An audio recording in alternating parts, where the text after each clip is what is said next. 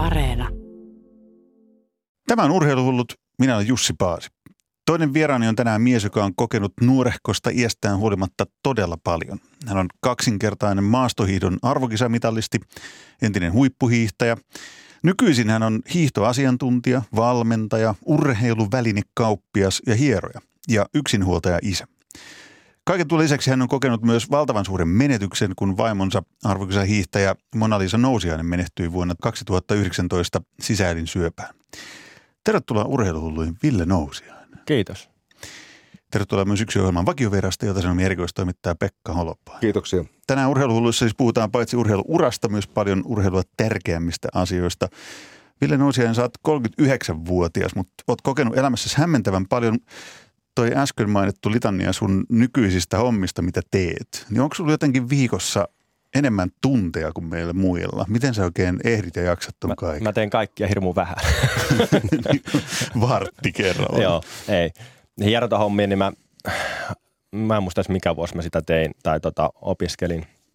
Eikä pari vuotta sitten on valmistunut siitä, mutta se oli, halusin sen tehdä, kun sattui vaan koulu, koulu silmään ja halusin niinku itseäni kehittää myös valmentajana oppia sitä tekemään jossain vaiheessa – haluaa valmennustöitä tehdä vähän paremmallakin tasolla, niin oppii sitä lihaksista, lihaksista tota vähän enemmän, mitä osasi sitä ennen. Siis valmentaja, hiihtoasiantuntija, urheiluvälinen kauppias. Onhan no, siinä. Joo, on siinä. Urheiluvälinen kauppias.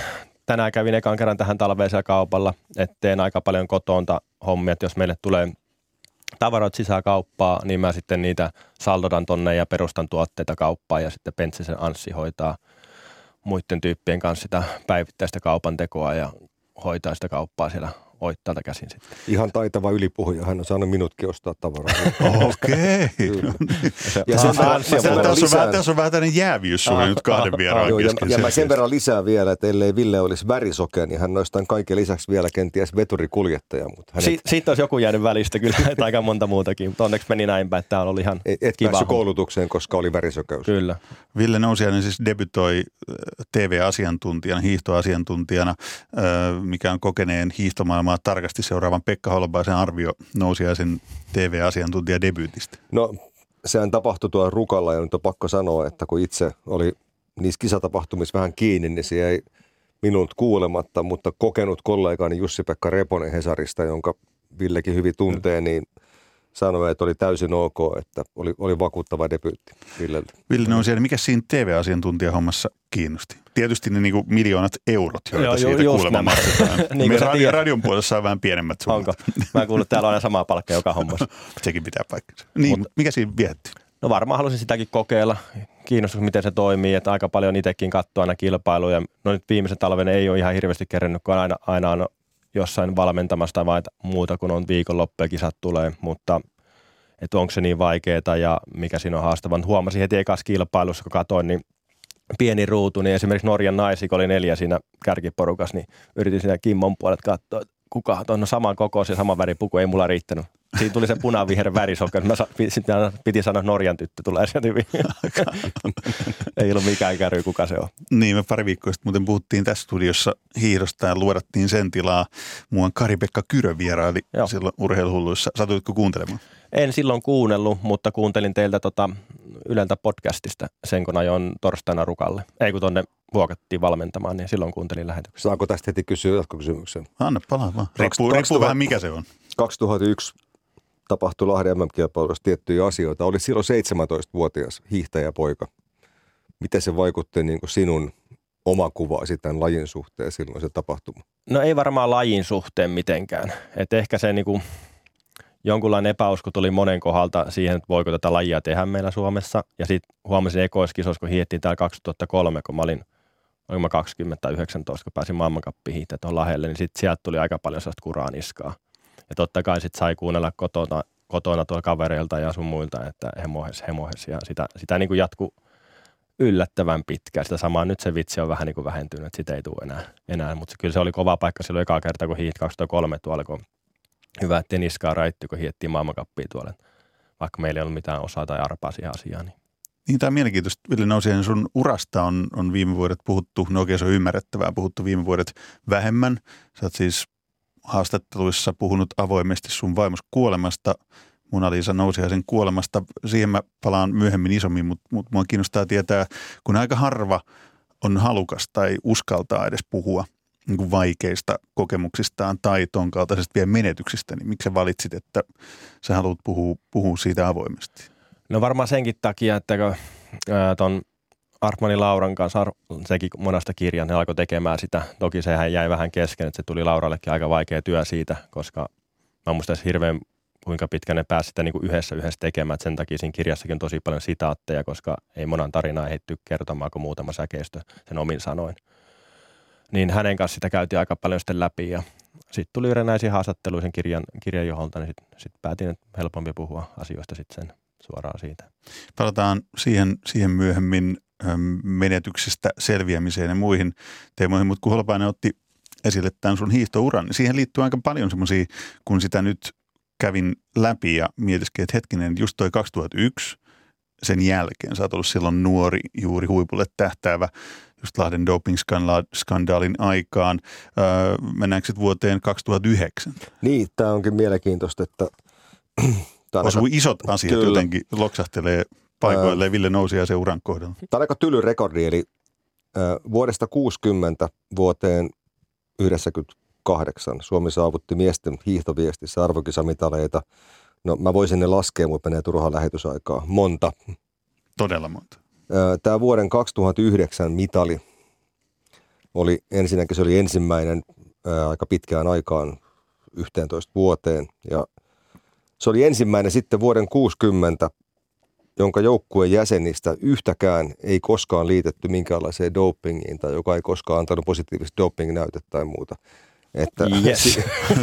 Ville Nousiainen voi tuulettaa. Niin, joukkueen ankkuri voi tuulettaa sikäli, että, että aika erikoinen homma. Ja, ja sehän oli, kun ottaa huomioon, mitä tapahtui sitten Iivo Niskaselle, Matti Heikkiselle, niin nämä Liberetsin kisat muistetaan parhaiten naishiihtäjien loistosta tietenkin ihan mm. ansiosta – mutta oli se myös suomalaiselle mieshiihdolle hyvin, hyvin tärkeä tapahtuma. Oli, oli kyllä. Et, pala, nä- pala, palataan niin hetki. Nä, nähtiin se, että niinku pystyy pärjäämään, pystyy pärjäämään joukkueena ja pystyy pärjäämään yksilötasolla. Toki me tiedettiin se, kun me oltiin muutaman viime vuoden aikana saatu jo palkintopallisijoja maailman kapeasti ihan niin kuin kunnon kilpailuista, niin tiedettiin, että se on mahdollista, mutta sitten, että pystyykö se osumaan just niihin yhteen kilpailuviikonloppu, yhteen kilpailuviikkoon, niin niin se oli aina se haaste ja arvokisat aina arvokisat, niin se oli ihan hieno nähdä ja onnistui iso rintamalla kaikki siellä kisoissa, niin se oli ihan, ihan sellainen käänteen tekevä juttu, että sitten niitä mitä alkoi tulemaakin. Käytännössä melkein joka kilpailusta. Aina jotain, jotain kisoa jäi välistä, mutta 11 tuli mitalleja ja sitten alkoi Iivo, Iivo painaa 2014, niin sen jälkeen se ei ole loppunut. Niin, se oli 2009 siis jonkunlainen käänteen tekevä. Erittäin käänteen tekevä. Siinä oli takana Torino olympiakisat, jotka ei mennyt lainkaan niin kuin piti. Joo, ja eikä meidän, meidän miesten joukko ei välttämättä ollut ihan niin kuin valmis. Ei ollut. Siellä, siellä Sami oli... En, Jauhojärvi ainoa. Ja oli. Similän Tero teki hyvää, hyvää tulosta, kanssa pystyi hiihtämään kymmenen joukkoa, mutta sitten ja Kattilakosken Teemu todettui siellä paljon, mutta hän ei ihan onnistunut siellä. Niin siinä on niin kuin kolme sellaista, mutta siellä ei yhtään ei ollut vielä sellaista, joka pystyy palkintopallille hiihtämään. Ja sitten 2007 vuonna, niin taisi olla mulla olisiko, vai olisiko Kallella ollut paras sijoitus tuolta MM-kisat Sapporosta, olin kymmenes, olisiko Lassilan Kalle vai kuka, vai Matuko oli yhdeksäs, en muista ihan tarkkaan, jompikumpi sprintereistä tai joku niistä. Niin sielläkään meillä ei ollut ihan riittävän valmiin, mutta sitten seuraavan vuonna alkoi tuleekin palkintopallisijoja maailmankapista, niin sitten pikkuhiljaa se niinku järkevästi meni eteenpäin se koko homma. Näet Men, nyt, niin. Mennään kaksi vuotta eteenpäin tuonne, no siinä välissä Vancouverin olympiakisoissa, ne oli – joukkueelta taas aika kollektiivinen epäonnistuminen kahta naista, luku, kahta naista mitä oli luku ottamatta. Mutta mennään sinne Osloon 2011, jossa suomalainen suksihuolto kahtena perinteisen hiihdon väliaikakilpailupäivänä näytti tavallaan kaiken, mitä ne miehet voi osata. Ja homma, homma toimi koko lailla, paitsi Ville sinulla. Ja, ja sitten oli ne kaksi viestimitalia, jotka meni todella niukasti sivusuun, niin jäikö niistä mitään sellaista hampaakoloa, että vieläkin muistelisit? Eli pariviestissä Sami Jauhujärven kanssa mitali ihan, ihan sormen, sormen mitan päässä. Ja sitten vielä tässä NS-isossa viestissä Suomi lähti Juha Lalluka osuuden jälkeen kärjästä viimeiseen osuuteen, niin mitä niistä ei hampaankoloa silloin? No varmasti silloin jäi hampaan kolo, mutta sitten takavuosina nyt kun on miettinyt jälkeenpäin, niin ei se välttämättä mun elämä olisi mihinkään muuttanut. Et silloinhan se harmitti tosi pitkääkin. Ja just tässä pari viestitkin katsoin monta kertaa videolta sen kilpailun, mitä olisi voinut tehdä toisin. Sitten kun mä katsoin aina mäkien päältä, se oli sama ero aina mäen päältä, kun lähdettiin, mikä oli lähtiessä, niin ja sitten työnsin vielä, tiesin, että ei, ei suksi ollut mikä ihan älytön, niin työnsin vielä ekstra ekstra vauhtia. Viroitkin kato monta kertaa, että on tuossa on toi merkki, että työnsinkö varmasti pidemmällä kuin takaan tulevat. Ja sitten kato monta kertaa, että no työnsin ja sitten se on, muuta ei voinut tehdä. Et siinä kävi sellainen moka, että meillä oli tullut uusi, uusi hiomakone sinne Osloon. Ja mä itse, meillä lapsi syntyi just silloin mm, marraskuussa.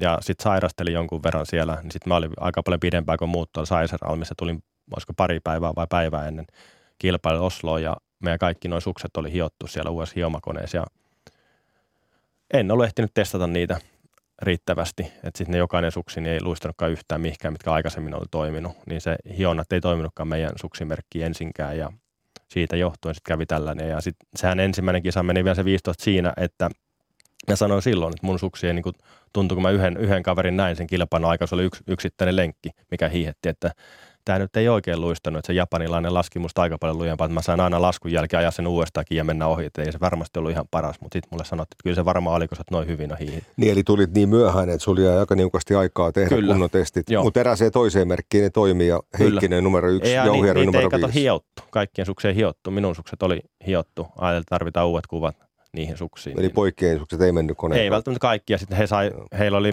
öö, nämä kansainväliset merkit, niillä on aina talli, tallisuksia paljon paikan päällä, mutta meillä, meillä oli aina omat sukset siinä. Ja ei mulla ollut hirveä tarve, kun mulla oli pari hyvää paria suksia, niin mulla ei ollut hirveä tarve testata, niin mä tiesin, että nämä ja nämä toimii tällaisessa tällaisella. Sitten mulla ei ole hirveä isoa pakkaa, kun oli ihan toimiva pak, pieni pakka siinä, ei tarvinnut sitä testiä tehdä. Tämä hauskaa kuunnella, kun nyt jos miettii, että minkä takia Ville Nousi on päätynyt asiantuntijan tehtäviin, niin nyt varmaan kenelläkään ei ole mitään epäselvyyttä sen osalta, kun kerroit, että sä oot katsonut omia hiihtoja jälkikäteen ja analysoinut ja, ja analysoinut ja miettinyt, että mitä voisi tehdä paremmin. Nyt kun katsot omaa uras taaksepäin niin kuin asiantuntijan roolissa, niin, niin miten sä vertailisit sitä, mitä hiihtoaikaan huipulla sä elit ja mikä nyt on käynnissä, että mikä siinä on isoin muutos tai onko se edelleen y- ytimeltään ihan samanlaista? No perusytimeltä totta kai hapenotto ratkaisee aika paljon, kuka pärjää normaalimatka. Jos katsot Pekingissä, niin kyllä se aika lailla kovakuntoiset kaverit pärjää. Tokihan siellä on tullut muita elementtejä, että enää ei riitä se, että jaksat hiihtää sen vaikka 15 kilometrin lenkin maaliin. Että se ei ole enää sellainen mittari, että sen kun pääst maaliin aikaisemmin saatot olla kymmenen joukossa tai viien joukossa, niin nykyään sun pitää olla vähän vauhtiakin siinä hiihossa. Se on muuttunut tosi paljon. Mutta meidän aikana, niin just tuolla leirilläkin nauroilla kuntoili, että aika pitkälle kaikki määt hiihin kuokalla. Että se oli ainut, mitä mä osasin tosi tosi hyvin maailmassakin. Mutta sitten en osannut vassutella oikein, niin nykyään kaikki junnutkin painaa kaikki jyrkät nousut vassulla ylös. Että se on muuttunut paljon paljon mun ajoista. Sano sen, että mä en väitä, että Ville Nousiainen millään muuttojilla voisi olla olympiavoittaja. Voisi toki olla, mutta en, en lupaa sitä Ville sulla tässä. Ei, sulla uralla vaan, sulla vaan uralla ikävä kyllä oli ihan valtava iso muutto se, että sun selkä oli niin ennalta arvaamaton ja se petti niin monta kertaa ja se operoitiin kaksi kertaa ja muuta, niin se on ollut aikamoinen niin kuin ongelma tässä sun urheilijakehityksessä. On, on, ja sen mä vasta tajunnut vasta myöhemmin, että kun ää, silloin 2006 sen Torino olympialaisten jälkeen seuraavalla viikolla selkäleikattiin ekan kerran ja sitten parin vuoden jälkeen uudestaan, niin mä en tiennyt paremmasta. Ja nyt kun uran jälkeen mä oon keventänyt harjoittelua, että käyn silloin tällä juoksemassa ja pelailen erilaisia pallopelejä, teen voimaa aika paljon, että se selkä pysyy, niin nyt hän pystyy juoksemaan ekaa kertaa sitten 2006 vuoden. On pystynyt uran jälkeen juoksemaan tosi lujaakin maastossa ja tasaisella ja alamäkiä. Että aikaisemmin mun selkä oli koko ajan niin tiltissä. Sitten silloin – pari vuotta sitten, kun Vöyrin kisoihin reenasin joku kolme, neljä viikkoa, niin viimeisillä viikoilla taas, kun mä olin saanut sitä reeniä sinne, tulee vähän kestävyyttä, niin se alkoi taas niin menee ihan, ihan kramppi koko selkä, että ei se kestä sitä reeniä ollenkaan. Ja sen huomasi vasta jälkeenpäin, että se on niin puuduksessa ollut koko ajan se selkä, ja sitten se vetää sitä kautta jalat ihan jönkkiin. Niin... Ja ajatellaan vaikka joku 30 kilometrin tasuritreeni asfaltilla, rullilla, niin niistähän sun selkä ei varmasti tykännyt. No se oli itse asiassa parasta, että se selkä teki, joo, mutta sitten vuorohiihto, niin sen mä huomasin niin kuin jo heti, ne oli jotain videot, kun hietää lujaa, niin se oli mulla romuttu tosi paljon, mun piti aika paljon kompensoida just taas hatujönöllä mun perinteisen hiihto, kun se vuorohiihto oli todella surkeeta. Ja sitä kautta myös joutui välillä ottaa enemmän pitoa siihen, kun lantiosta ei saanut minkäänlaista liikettä, mm. niin se joutui suksikin kärsi se luista, monesti siitä joutui ottaa hirveän mällin pitoa. Sen, kun huomasi, sen huomasi ihan telkkarista, sun tekniikka aivan, romuttu siinä. Ihan, mä olin ja. hyvä silloin nuorempaan vuoroihin, jos siitä tuli aivan, aivan niin kuin roskakorikamaa sitä mun vuoroihin. Aika, aikamoisia koettelemuksia kaikki voi kokeilla tai miettiä, että miltä se tuntuisi noinkin kuluttavaa lajia kuin hiihtoa, hiihtoa niin kuin harrastaa tai olla jopa niin kuin ammattihuippuhiihtäjä. Tosi kovia koettelemuksia, mutta ei mitään varmaan siihen verrattuna, minkälaisia koettelemuksia sitten niin kuin ei urheilussa, vaan urheilun ulkopuolelta tuli. On, ja sitten tuo, tuo, tuo niin palatakseni tuohon urheiluun vielä, niin en mä tiedä, onko tuolla urheilumaailmassa yhtään ehjää. Jokaisella on omia ongelmia. Siellä jollain on joku muu asia, kun mulla oli selkeä, jollain on käsi, jollain on jalka, mitä pitää koko ajan, ja se hidastaa vähän. Jos ei niitä ongelmia olisi, niin sit sä et ole reenannut riittävästi, jolloin sä et voi pärjätäkään. Et kyllä niitä jokaisella on aina joku vaiva, niin sitten jos ajatellaan, että jos sulle ole tätä, niin olisiko tälleen, no toiselle jos tätä. Vähän niin kuin ampumahin, jos verrataan, että tuo tota, kaksi sakkoa ampu tolleen, jos olisi ampunut nollat, se olisi pari näin hyvin. No sittenhän se olisi pelkkä hiihtokilpa, jos kaikki ampuu sen nollet, laskisi näin. Että kyllä se niin. joka, jokaisen joku vaiva rajoittaa. Niin, että nousi aina selkä ja Nordhook kokaini ja niin, niin Jokaisella on omat ongelmansa. Melkoinen kevennys tähän väliin.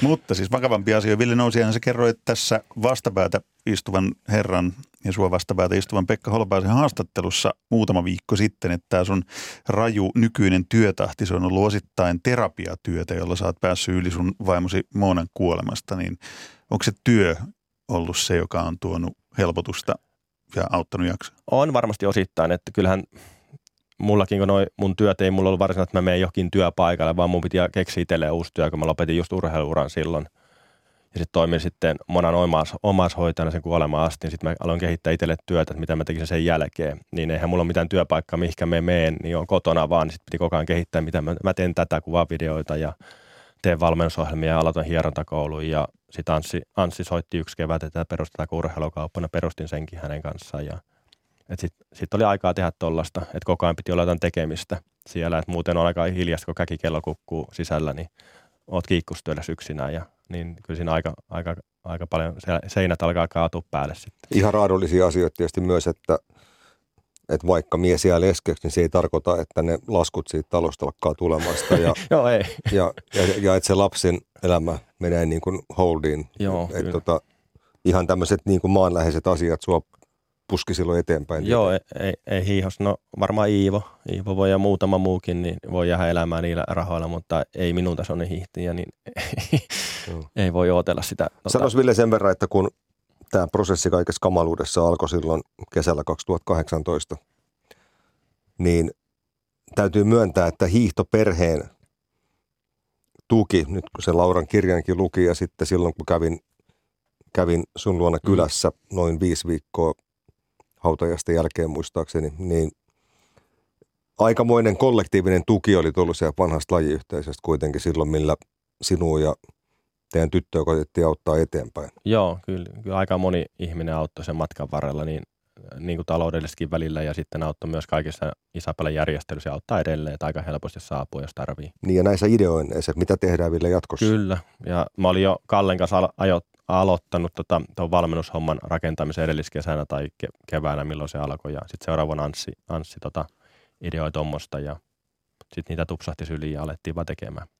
Otetaan tämän välin uusi ääni keskusteluun, nimittäin kirjailija Minna Lindgren. Tänään urheilullojen puheena ei tietenkään mahdollista minkälaista pakinaa, joten vähän ehkä saarnan suuntaan viime viikkoiseen tapaan taitaa Lindgrenin puhe kääntyä.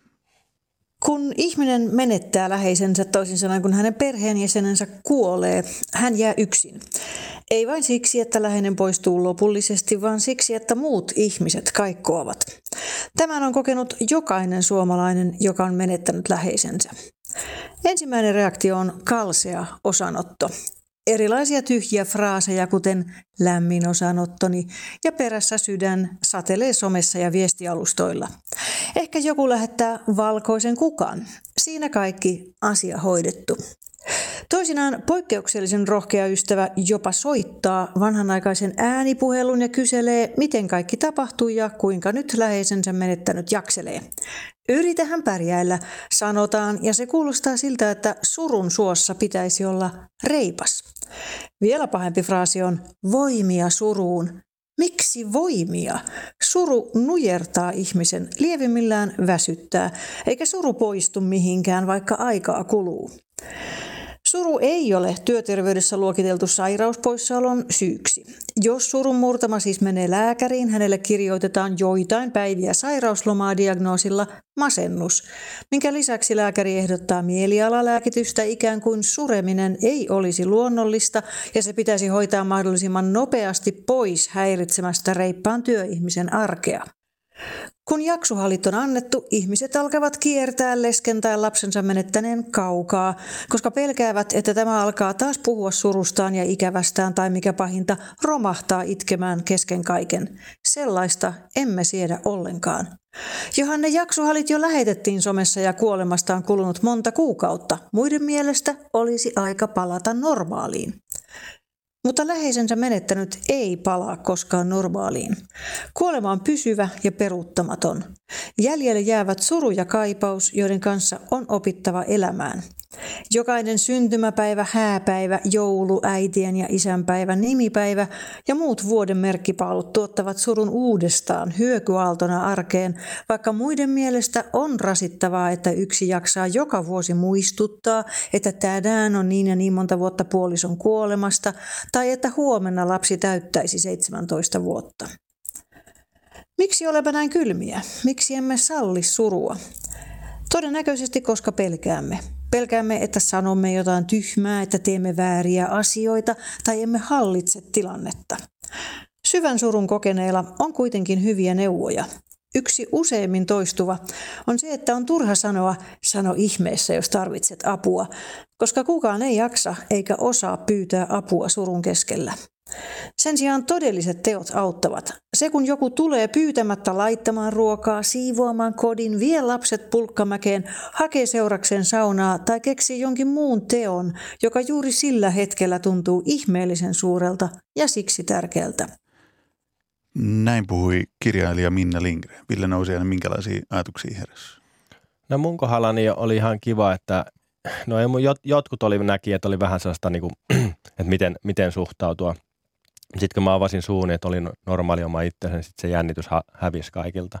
Et sit sen jälkeen niin aika useasti niin kaikki tuli ihan normaalisti lähestynyt, mutta ei ole tullut sellaista ongelmaa, että ne on niinku, että miten he puhuu mulle, että voiko ne sanoa tota. Ja sama kuin mun lapsi sanoi silloin, ennen kuin hän aloitti uudessa koulussa silloin heti seuraavilla viikoilla, meni ihan toiseen kouluun, niin sitten piti heti opettelemaan mennä sanomaan Rexin kanssa puhumaan ja lapsille sanomaan, että Isabella voi puhua normaalisti, ei tarvitse välttää tiettyjä aiheita ja käytiin esittelemässä hänet ja sitten se oli helpompi mennä hänenkin kouluun. Hän ei tarvitse jännittää sitä, että kaikki katsoo häntä kierroa.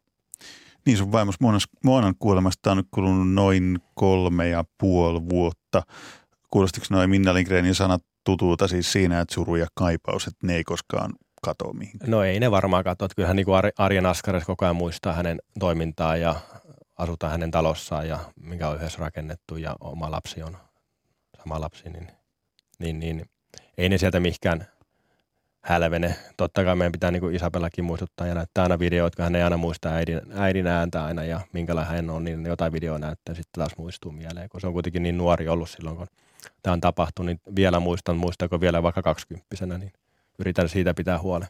Mutta sullahan Ville myös oli se kaveripiiri, joka pyysi saunaan ja pyysi pelaa tennistä ja muuta. Kyllä. Ja mä, olin, mä olin juuri tulossa tähän, koska niin Pekka Holpainen ennen Minna Lindgrenin puheenvuoroa niin otti esiin sen, että, että hiihtoyhteisö – osoitti aikamoisen mm. voimansa sieltä se kuulosti. Mitä, Joo, ka- mitä kaikkea ja, se ja muutkin kaverit. Joo, niin. ja sitten mä muistan tuon, oliko hautajaisten jälkeen, oliko seuraava viikonloppu vai sama viikonloppu, niin Jylhän Martilla oli tuollaiset mm, vuotta ennen hääpäiväjuhlat.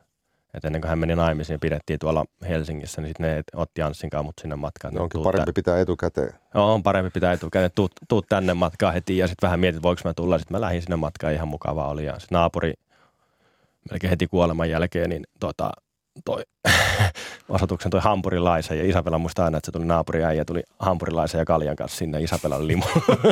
Syödään nämä ja sitten jatketaan huomenna tennistä. Tuo on nimenomaan se, mitä musta Minna tuossa puheenvuoronsa lopuksi totesi, että, että kun joku tulee pyytämättä laittaa ruokaan, siivoamaan kodin, vie lapset puukkamäkeen tai tekee jonkun semmoisen teon, joka sillä hetkellä tuntuu ihmeellisen suurelta ja siksi tärkeältä. Kyllä, joo, ja Isabella muistaa aina, että se tuli tärähti sisään ja toi hampurilaiset tuohon ja sitten kalja tuohon ja Sitten alettiin pelaa heti saman tien, alettiin seuraavin päivin pelaa tennistä, ei mikään niin muuttunut, mitä aina oltiin muinakin päivin tehty, niin sekin oli ihan kiva huomata, että ei, ei kukaan alkanut karttamaan. Ville ja Mona ei suinkaan ollut Suomen ensimmäinen tänne huippurheilu, urheilupariskunta, vaan niitä on sattuneesta syystä siellä se pariutuminen on aika yleistä, kun siellä ollaan paljon samoissa ympyröissä.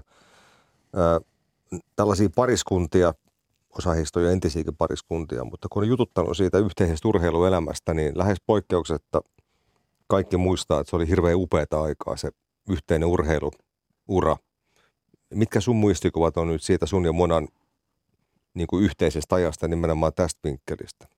Sanotaanko kiireistä. että mehän ehittiin olla, oliko pari vuotta yhdessä, sitten meille tulikin jo lapsi. Ja sitä ennen alettu rakentaa jo taloa. Ja sitten sitä elettiin, kun lapsikin syntyi, niin mehän tykitettiin, niin kuin haluttiin tosi paljon olla lapsen elämässä mukana, että hoitaa, tehdä itse sitä hoitotyötä, ettei viety hoitolaan. Ja myöskin sekin oli sellainen syy, että ei viety, että ei tulla niin helposti sairaaksi, kun sieltä tulee kaiken näköisiä tauteja helpommin. Niin kyllä me kun aamulla oli kesällä, kun vielä näki, niin seiskalta toinen lähti lenkille ja toinen tuli ysin kympin aikaa, oli vaihto ja sitten toinen hoiti ja sitten mentiin yhdessä nukkumaan. Ja muistava lapsuudesta niitä, tai Isabella lapsu niitä päiväunia, kun pääsi aina nukkumaan lapsen kanssa yhdessä ja sitten heräämään ja uudestaan. Et kyllä meillä niin kädet oli täynnä töitä silloinkin, mutta kyllä mä nautin sitä ajasta, että sai reenata. Se oli tosi antoisaa aikaa. Ja sitten tietysti pitää muistaa, että Mona oli sillä tavalla aika kiinnostava ihminen, että hän halusi olla olympiavoittaja hiihdossa ja harmonikasoitossa. Ja se on, okei, okay, toinen ei ole olympialaji, mutta ymmärrät pointin. Kyllä. Eli se on aika hankala yhdistelmä. Loppuu vuorokaudesta tunnit. Joo, ja siinä se varmaan jokin itsensä silloin aikaisemmin, niin kun mä aloin häntä valmentaa, niin Miinaa, että se teki sitä. Mutta sitten ei se, niin kuin sit, kun me seurusteltiin, oltiin yhdessä, niin hän ei niin, kuin niin paljon enää sitä opiskelua soittoa tehnyt. Piti vaan itseään niin kuin vireessä ja yllä sitä, mutta ei ollut niin kovaa tykitystä sen kanssa kyllä. Ja varsinkin kun lapsi tuli, niin eihän siinä ollut enää aikaa. Että haluttiin tosi paljon olla Isabella elämässä mukana, niin ei ollut, ei ollut siihen kyllä enää aikaa hänelläkään. Minna Lindgren totesi tuossa mua niin kuin, lause, joka mulla jäi soimaan korviin, että syvän surun kokeneilla on hyviä neuvoja. Sillä nousi. Onko tullut tämmöistä ajatusta nyt, kun kolme ja puoli vuotta siitä, siitä traagisesta tapauksesta on ku, ku, kulunut, kun, kun Mona Liisa Nousiainen, sun vaimo kuoli. Onko tullut sellainen olo, että tullaanko sinut kysymään esimerkiksi, koska me tiedetään, että muillakin useilla ihmisillä on vastaavia tilanteita, että menettää läheisen joskus yllättäen, joskus vähemmän yllättäen, niin onko neuvoja heille? No ei ole tultu kysymään, mutta ehkä sellainen yrittää pitää sen normaalin arjen yllä. Että kukaan ei ole toistaiseksi kysynyt kyllä neuvoja siihen, mutta itse ainakin auttoi se, että en jäänyt sinne niin kuin johonkin kiikkustuoliin suremaan ja itkemään ja tekemään. Aloin tekemään sellaisia, mistä mä oon tehnyt aikaisemminkin, mistä mä nautin, niin se piti mut vireessä ja pääsin sen pahimman surun yli. Ja toki se alussahan se niin kuin pääset vaan sen pahimman surun yli ja sitten ne tulee niin kuin takautuvasti alat miettimään asioita. Nythän tämä oikeasti meni tällä, nythän mä oon koko ajan yksin täällä ja nythän mä koko ajan hoidan kaikki asiat yksin. Niin se sitten tuli vähän myöhemmin mutta pääsi sen pahimman vaiheen yli, että alkoi heti toimimaan, niin se ehkä oli itselleen sellainen paras juttu. Miten kauan siinä kesti, että ennen kuin pääsi siihen pisteeseen, että huomaa, että nyt se pahin vaihe on? Kyllä se varmaan meni sinne johonkin talveen. Ja kyllä niitä tuli sen jälkeenkin sellaisia pahoja tulee välillä muutenkin tulee pahoja vaiheita, mutta sen pahin vaihe meni varmasti talveen. Et kyllä sitä niin mietti koko ajan ja yksin itkeskeli ja mietti asioita, mutta kyllä sitä helposti sitten pääsi kuitenkin yllättävän helposti yli ja jälkeelle ja ymmärtää, että en mä voi semmoinen olla, jos mulla on niin lapsi, joka on täynnä energiaa, niin enhän mä voi siellä makoilla ja surraa sitä ja näyttää hänelle, että kaikki elämä on meillä huonosti, että ei ole mitään, kun hänellä on vasta elämä eessä. Niin Sä oot hänen ainoa turvaverkko myös. Kyllä, jos mä oon sellainen ihan, ihan niin kuin rikkinäinen, niin kyllähän se vaikuttaa häneenkin tosi paljon. Et ennemmin mä mietittiin aina, ei me sitä niin kuin surkuteltu, että Mona kuoli, vaikka se meitä molempia harmi. Miettii kaikki tosi hyviä asioita, mitä, mitä kivaa muistamieli. Katsottiin aina kivoja lomavideoita tai mitä ollaan pihalla touhuttu, niin sellaisia videoita katsottiin aina, siitä tuli hyvä mieli enemmän kuin, että oltaisiin alettu niin kuin sitä surua surua itkemään. Eikö tytön viimeisiä muistoja äidistään ottaa Linnanmäen päivä? No varmaan kutakuinkin se on ihan, ihan niin kuin viime, tai se, että me pelattiin korttia siellä kotona ja jaettiin karkkia, niin se oli toinen, mutta varmasti äitistä on se, mitä olla yhdessä viimeisen kerran toimittu, on Linnanmäellä olo. Se, mikä on kyllä valtavan hienoa, jopa niin kuin koskettavaa huomata, että kuin hyvin olet, olet tuollaisesta niin traagisesta menetyksestä nähtävästi selvin eteenpäin, että, että toimit ja olet hämmentävän positiivinen ja pystyt asiasta puhumaan. Niin. Okei, itse ei ole vastaavaa kokenut, niin tietenkään ei voi, ei voi Ehkä sitten mä veikkaisin, että voisin olla katkerampi, jos vaikka olisi jäänyt jonkun rattijuopon tai vastaavan jonkun auton ajan alli tai joku toinen olisi tehnyt jotain pahaa, niin sen tiedä, miten siitä selviäisi, mutta tällainen kun tavallaan ei mahettu asialle mitään ja kukaan ei minun mielestä tehnyt mitään väärää, vaikka siellä on tehty jotain vääriä diagnoosia tai vastaavaa, että ei ole löydetty syöpää ja niin eihän ne ole vaan semmoisia juttuja, että kaikkiaan siellä tekee sellaisia virheitä ja ei lääketiede ei voi parantaa aina kaikkia, niin ei, en mä voi siitä olla katkera. Eikä monakaan ollut sitä katkera, niin, niin, niin ei sen voi antaa ottaa elämästä vallan. Mitäs nyt? Sulla on tulevaisuuden suunnitelmat aika moneen suuntaan auki, jos palataan siihen, mistä lähdettiin. Valmentaja, hiihtoasiantuntija, urheiluvälinekauppias, hieroja. Mitä vielä tapahtuukaan? Mitä, mitä Ville Nousiainen tekee seuraavaksi? Mikä on uusi aluevalta? Ne, kyllä mä ehkä tota valmennushommaa haluan jatkaa tuota urheiluvälinekauppaa. Se on ehkä semmoinen. Ja sitten vähän sitä hierontaakin. Se, mä, taan se, mä pystyn niitä kaikkia tekemään sitten samassa huoneistossa kotoonta. Että välillä on selän takia, välillä makaan sohvalla tietokoneen kanssa, välillä on siinä työpöydällä ja sitten hieronta pöytä on siellä samassa huoneessa, niin pystyn niitä kaikkia tekemään sitten kotoon, niin on aika helppo yhdistää. Että mä teen kirjaan tietokoneella jotain juttuja ja sitten tulee joku hierottava siitä ja hoidan sen ja sitten jatkan niitä kirjauksia. Ja sitten noin valmennukset tapahtuu käytössä netissä ja sitten mulla on tällaisia kuukausittain on leirejä, missä käy valmentamassa. Sä et varmaan enää pysty hirveästi stressaamaan omasta treenaamisesta, vaan teet sen, mitä sä ehdit ja Joo, en, en hirveästi ressaa siitä, mutta toki mun huomaan, kun mä leirillä on neljä päivää tekemättä voimaa, tai se viime viikolla kerran tehdä, niin mulla alkaa leirin lopussa, kun mä seison siellä päivät pitkät kylmässä, niin alkaa selkä tilttaa, että mun pitää saada tehty kolme kertaa suurin piirtein joku voimaharjoitus viikossa, että se pysyy se paketti kasassa. Ja se on mulle hirmu tärkeää, että se pysyy, että mä pystyn pelaamaan tennistä ja koripalloa. ne on sellaisia pal- ja lajeja, että sit jos ne ei ole mulla selkä kondiksessa ja lihakset, niin sit, sit niitä ei pysty oikein pelaamaan. Niin, niin Kouvola, Kouvola miehenä tietysti koripallo on Ja tärkeä. sä lähdet tästä suorasta lähetyksestä nopeasti. Kysyt, kysyt vielä multa, kun eilen puhuttiin puhelimessa, että hetken, että kerro vielä tarkkaan, että mihin aikaan lähetys loppuu. Miksi se nyt niin tarkkaan on? Siellä on kauhean lumimyrsky, no, niin voi syy oli jää, se. Jää pelit pelaamaan tänään, katsotaan keretäänkö. Eli koripalloa Koripallo, jos illalla. ja Kouvolaan. Joo, Kouvolaan. Koripallon treeni. Niin Ville, tämmöinen mielenkiintoinen kysymys, kun teillä oli tosi tiivis ryhmä maajoukkueessa, Heikkinen ja Ohjärvi ja sinä.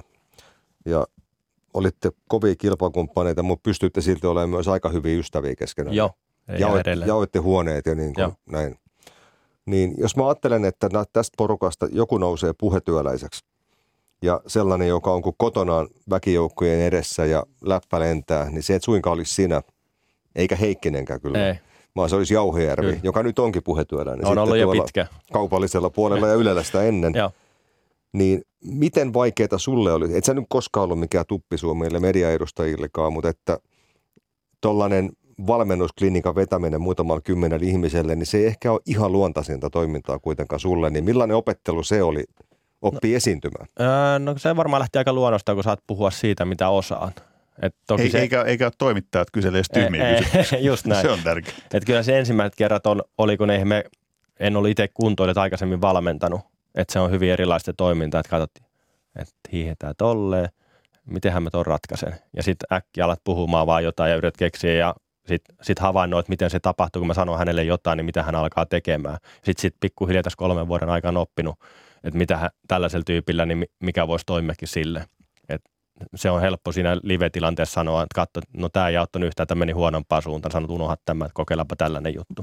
Niin sitten kun sä puhut ja puhut ja puhut, tuollainen yhden viikonloppun leiri, kun se alkaa torstaina kello noin 12-2 ja jatkuu sunnuntaille, niin se on kuin kahdeksan tunnin, seitsemän tunnin yöunilla vedät ja puhut koko ajan sen, niin aika nopsaa oppii.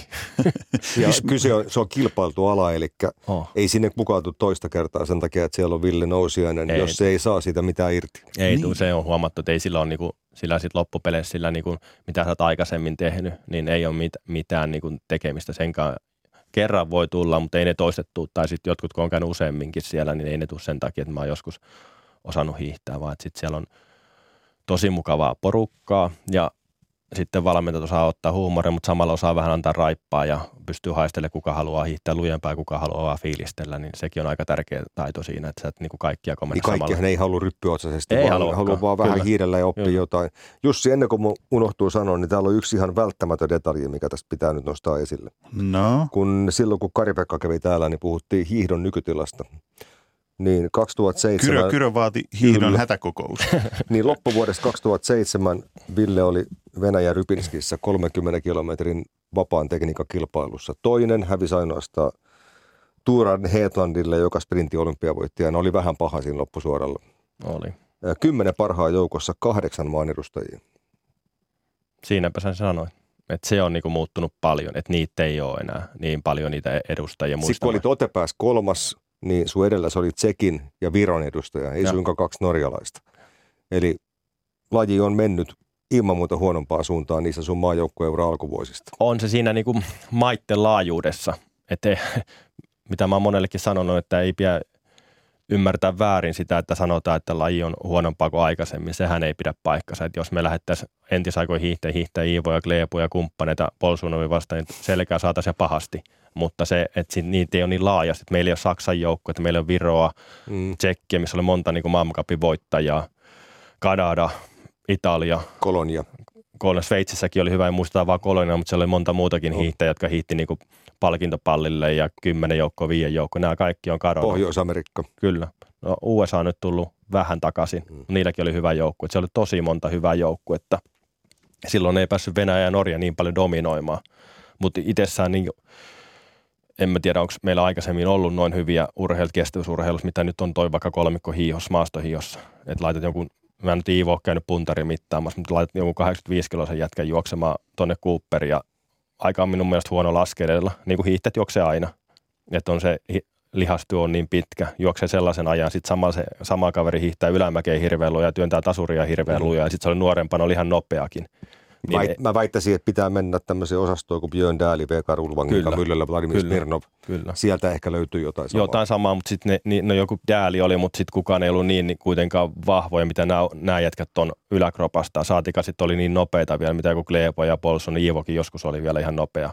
Niin en mä tiedä, onko me kestävyysurheilussa ollut koskaan Mm. noin hyviä tyyppejä. Kuitenkin se kärjessä, mutta se massa on pienentynyt tosi paljon. Ja sen Mm. takia nämä aikaerot siinä vaikka 30 sakki, niin ne venähtää jonkun verran. Nyt meidän aika alkaa loppuu. Se on hyvä asia. Siinä mielessä hyvä asia olisi ollut kiva jatkaa keskustelua. Mä arvaan, eikö mä tiedän, että Pekka Holopaisella olisi ollut yksi kysymys vielä Ville Nousiaiselle Se oli varattuna. kielletty aihe. Ja, ja mä voin säästää Holopaiselta vaivan nousia, niin vastaa siihen, ettei kommentoi. Sä ehdit kysymään sitä jo Rukan yhteydessä. Eli siis, no, ehkä emme menekään siihen. Ville Nousiainen, suuret kiitokset vierailusta urheiluhulluissa. Kiitos myös Pekka Holopainen. Ja jos hiihto sattuu Kiitos. kiinnostamaan, niin menkää toki kuuntelemaan Yle Areenasta se pari viikon takainen urheiluhullut, jossa myös puhuttiin hiihdosta, jossa Kari-Pekka Kyrö siis vaati hiidon hätäkokousta. Urheiluhullut taas viikon kuluttua.